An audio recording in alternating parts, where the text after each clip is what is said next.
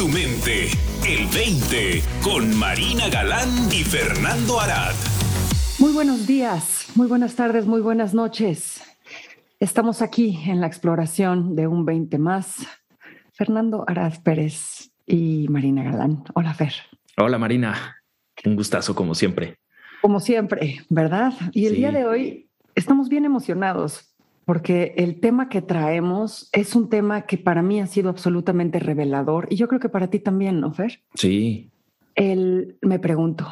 Mm. Y el me pregunto, a lo que queremos apuntar con esto es a la capacidad que tenemos los seres humanos de habitar las preguntas, de, de dejar las certezas de lado y regresar un poquito a la página en blanco y volvernos a preguntar las cosas.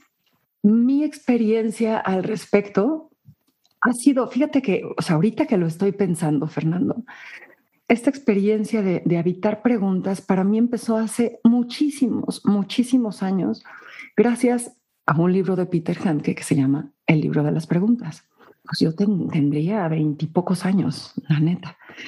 Y en el libro de las preguntas, Handke plantea un poquito la tesis a través de la historia que, cuenta de que los seres humanos realmente no estamos buscando una respuesta en la vida, sino que cada quien está buscando su pregunta. ¿Cuál es tu pregunta? ¿No?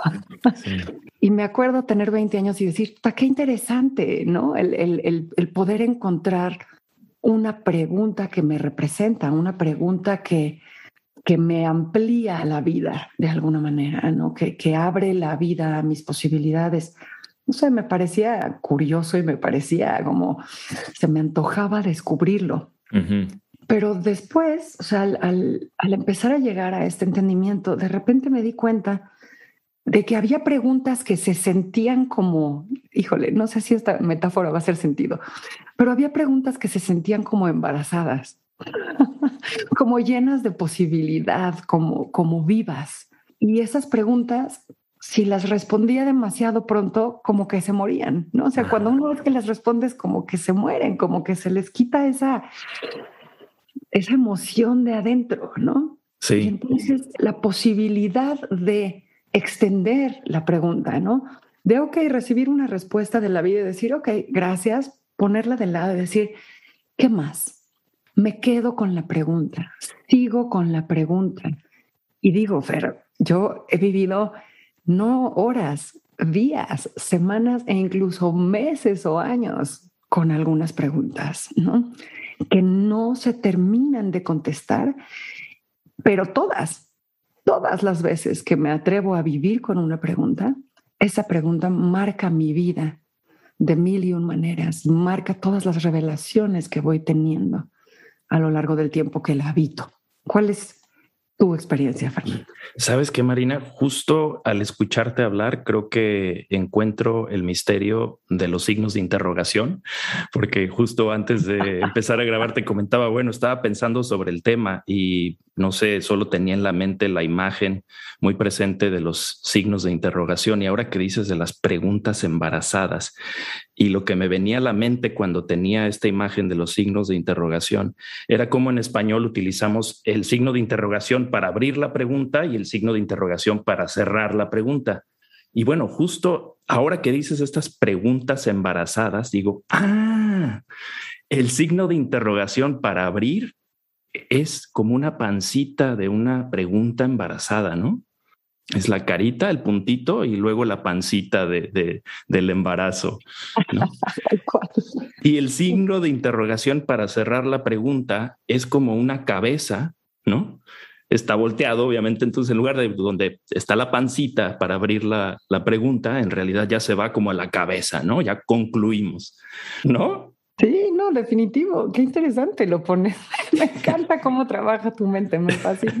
Pues me encantó escucharte esto de las preguntas embarazadas y, inmediatamente vi la imagen del signo de interrogación abierto, ¿no? Y la diferencia entre el signo de interrogación abierto y el signo de interrogación cerrado. El abierto está embarazado y está preñado de posibilidades, ¿no? Entonces, para mí eso ha sido vivir en la pregunta, es que estás abierto a las posibilidades cuando mi mente se cierra, se enfoca y quiere aferrarse a una respuesta, en realidad estoy solamente viviendo desde la cabeza y no estoy viviendo completo, ¿no? Porque considero que somos un gran misterio para nosotros mismos, somos un gran acertijo, ¿no? Y estamos tratando como de encontrar nuestra, nuestra respuesta desde un eh, intelecto eh, que busca la respuesta y la conclusión, pero en realidad como a lo que apuntas en tu compartir y lo que yo sigo viviendo y sigo experimentando es de que habitarnos en este misterio que somos, pues nos abre a mayores posibilidades de descubrimiento sin aferrarnos a que la respuesta sea lo que nos dé la satisfacción de vivir, ¿no? Porque siempre van a haber más preguntas, inclusive cuando encontramos una respuesta, esa respuesta muchas veces es simplemente una pues una conclusión temporal que nos puede servir de algo, pero que a su vez nos puede llevar a más preguntas, ¿no? Me encanta esto de temporal. Me encanta la idea de que de cambiar la temporalidad de la pregunta a la respuesta, ¿no? O sea que realmente caer en cuenta de que las respuestas son temporales porque nada más funcionan en el aquí y el ahora. Eso. ¿No? Pero la pregunta se queda. ¿No? Y entonces, si yo digo, bueno, ¿qué quiero en la vida? Pues no es lo mismo lo que yo quería a los 17 años que lo que quiero hoy, ¿no? Sí. O si pregunto, bueno, eh, ¿qué es lo más importante en mi vida? pues una vez más, no es lo mismo lo que era hace cinco años que lo que soy. Pero el darnos cuenta de que la pregunta se queda viva y la respuesta es temporal y, desechable, casi, casi, ¿no? nos mantiene, nos mantiene presentes, Fernando, nos mantiene despiertos, nos mantiene vivos y nos mantiene abiertos a esto que dices, ¿no? Más posibilidades lo que, lo que estaba tratando de explicar al final de, de, mi última intervención, esto de la pregunta con la que estás viviendo actualmente va a marcar tu vida.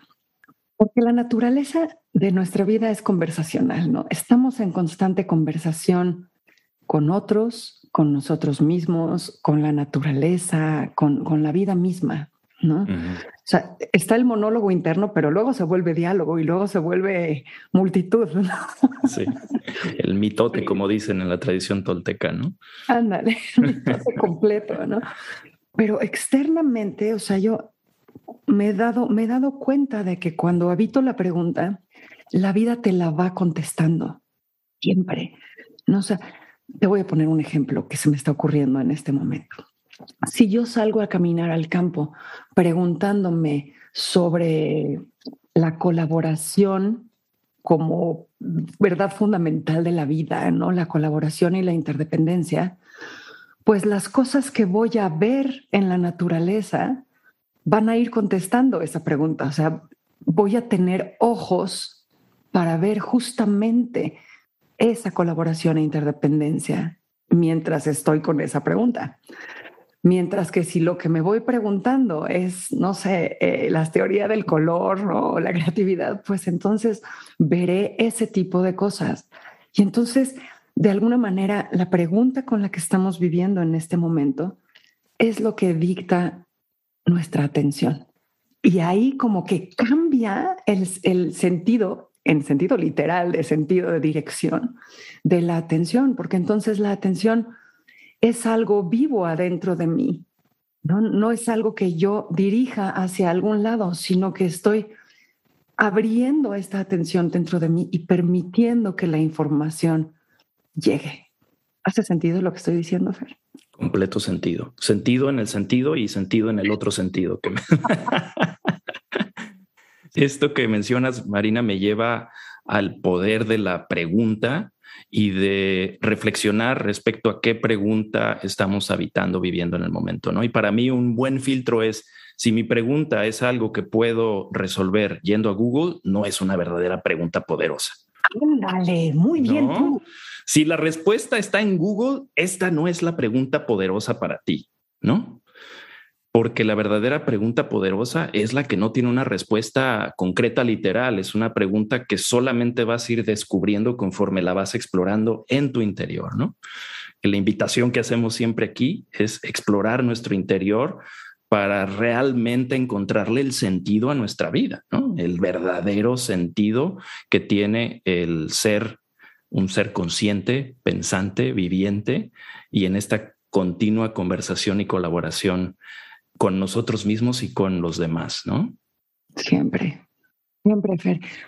Y fíjate, eh, ah, las, las preguntas grandes, ¿no? Dice el poeta David White que la conversación valiente es la conversación que no quieres tener.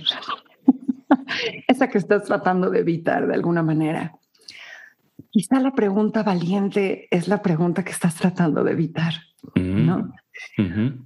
Y sin embargo, el evitar estas preguntas eh, difíciles, complejas, no evidentes, nos coloca en nuestra mayor posibilidad, nos coloca en nuestro verdadero potencial porque estamos viviendo al borde de nuestro entendimiento, ¿no? Todo lo que ya sé, ya lo sé. Ya me trajo hasta aquí, hasta donde estoy. No me va a llevar más lejos.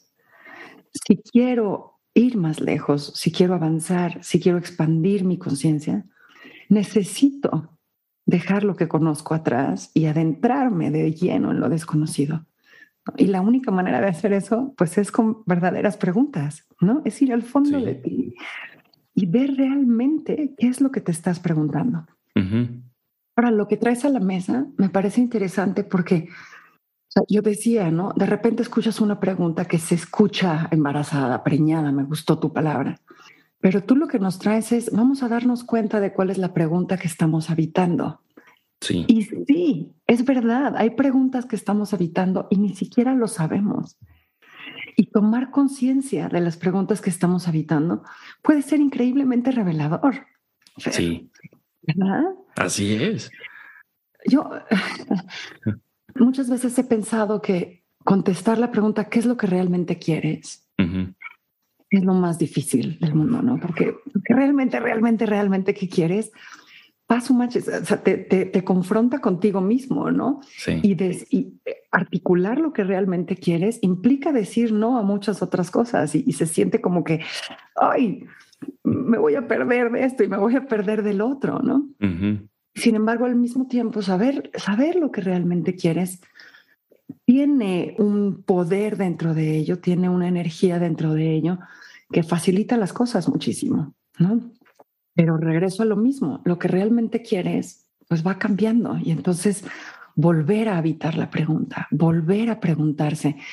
Es un ejercicio de autoconocimiento, ¿no? De autodescubrimiento. ¿Sí, sí, Ahora hablamos de preguntas embarazadas y, y, tu pregunta de qué es lo que realmente quiero me llevó a pensar este, que también hay preguntas embarazosas, ¿no? y esta es una de ellas, porque muchas veces, ¿qué es lo que quiero? Y respondemos, ay, como que me da vergüenza, ¿no? De querer eso.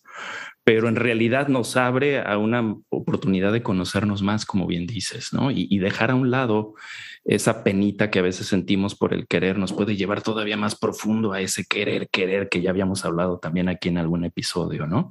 Y ese querer, querer para mí ha sido también un conducto a, encontrarme en lo que yo considero la semilla del amor o un amor más, más profundo que la pasión por algo específico, ¿no? Algo o alguien, que también eso es muy potente. Entonces, empezar a evitar estas preguntas, también las preguntas embarazosas nos pueden llevar a una pregunta embarazada y esta pregunta embarazada nos puede llevar a la semilla.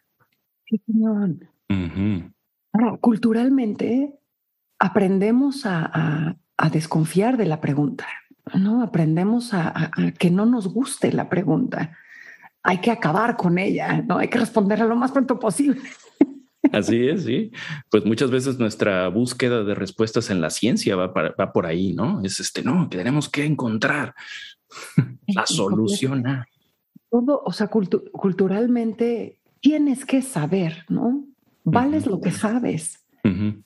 Y sin embargo, o sea, incluso dentro de la ciencia, ¿no? Se reconoce el valor de la pregunta, se reconoce el valor de la curiosidad, ¿no? Es decir, fíjate, ¿y qué tal que?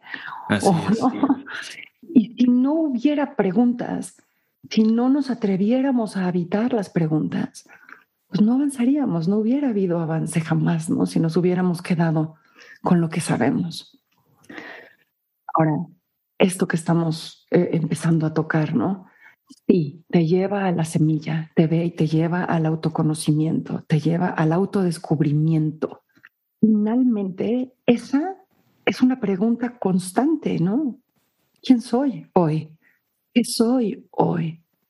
Y si no quiero responderla desde lo que ya sé, desde la historia que ya, ya no está preñada, ¿no? Ya está eh, estática, estancada, me, me quito la posibilidad de descubrir quién soy hoy e incluso inventar, crear quién soy hoy.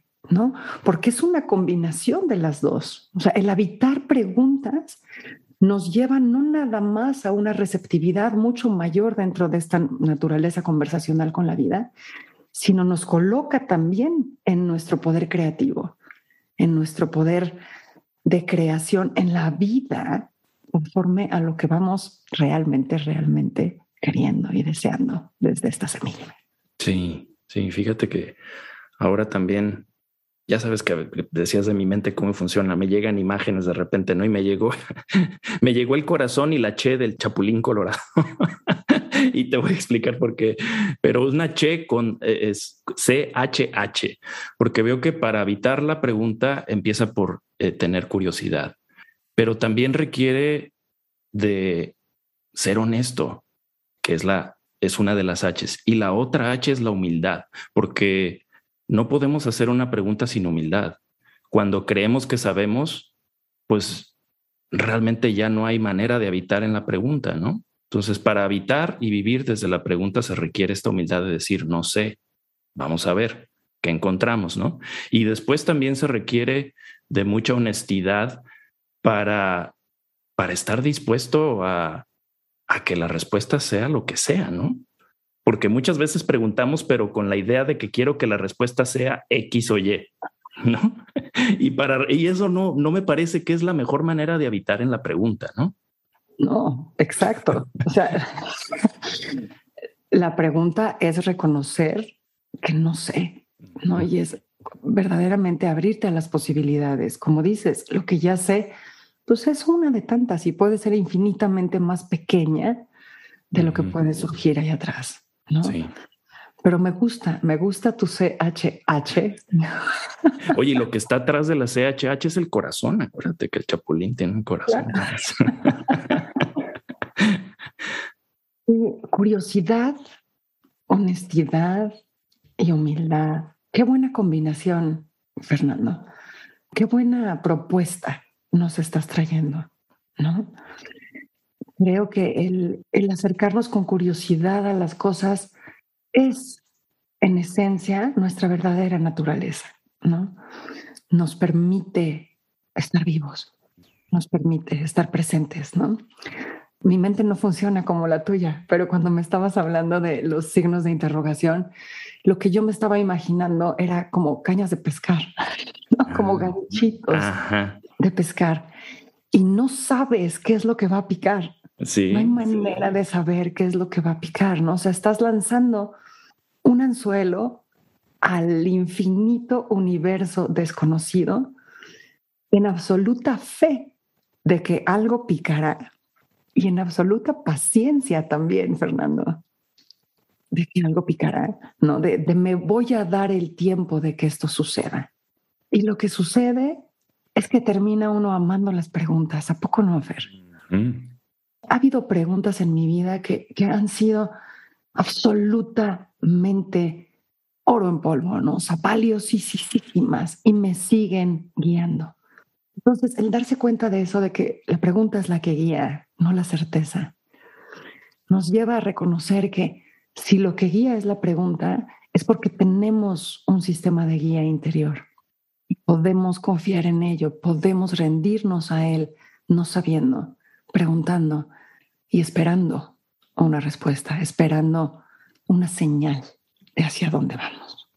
Ah, pues ahí está la invitación a soltar ese anzuelo, a ver qué, a ver qué pescamos y de repente también colgar el gancho, ¿no? Vi los símbolos de interrogación, los signos de interrogación también como el ganchito este que, que está abierto y el ganchito ya colgado, ¿no? Después de que pescaste. Pero siempre puedes volver a, a lanzar el anzuelo. Claro, claro, qué maravilla. Qué maravilla. Pues ahí está la invitación a preguntarse qué pregunta están habitando o qué pregunta quisieran habitar y a descubrir hacia dónde nos llevan. Muchísimas gracias, Fernando. Una vez más, qué delicia de exploración. Riquísimo. Gracias, Marina. Para más, visita el20online.com. Abre tu mente. El 20.